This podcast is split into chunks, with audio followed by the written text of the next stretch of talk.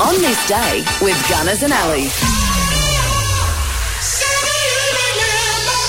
For quality Eternity Opal and Prime RVs, see Eternity Caravans WA, Dixon Road, Rockingham. It's Friday, the 28th of July. Let's check out what happened on this day. English children's writer and illustrator Beatrix Potter. Now, she's no longer with us. She died in 1943, but she was born on this day in 1866. Oh, I used to love the tale of Peter Rabbit. So cute. Classic. US businessman and Tupperware founder Earl Tupper was born in 1907. He passed away in 1983, the age of 76. Thanks for the airtight containers. American book editor, former First Lady, and wife of President John F. Kennedy, Jacqueline Kennedy Onassis, was born on this day in 1929. She died at the age of 64 in 1994. Former West Indies cricketer and legend Sir Garfield Sobers is 87. Speaking of legends, keyboard player with the band Pink Floyd, Rick Wright.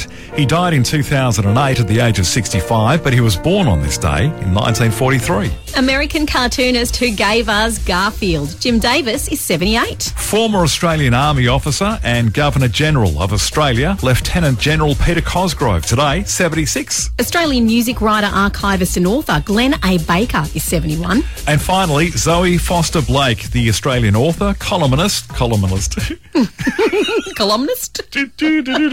column, columnist, magazine editor and cosmetics entrepreneur. Today, Zoe, she's 43. It was on this day back in 1858 that fingerprints were used as a means of identification for the first time by a guy called William Herschel. The hamburger was apparently created by Louis Lassing in New Haven, Connecticut on this day in 1900. In 1970, Ned Kelly, the movie premiered in Glenrowan, Victoria. Did you know the British production starred Mick Jagger in his first film role? Yes, I did. Pretty cool. Did you know that Ian Thorpe became the first swimmer to win six gold medals at a world championship? No.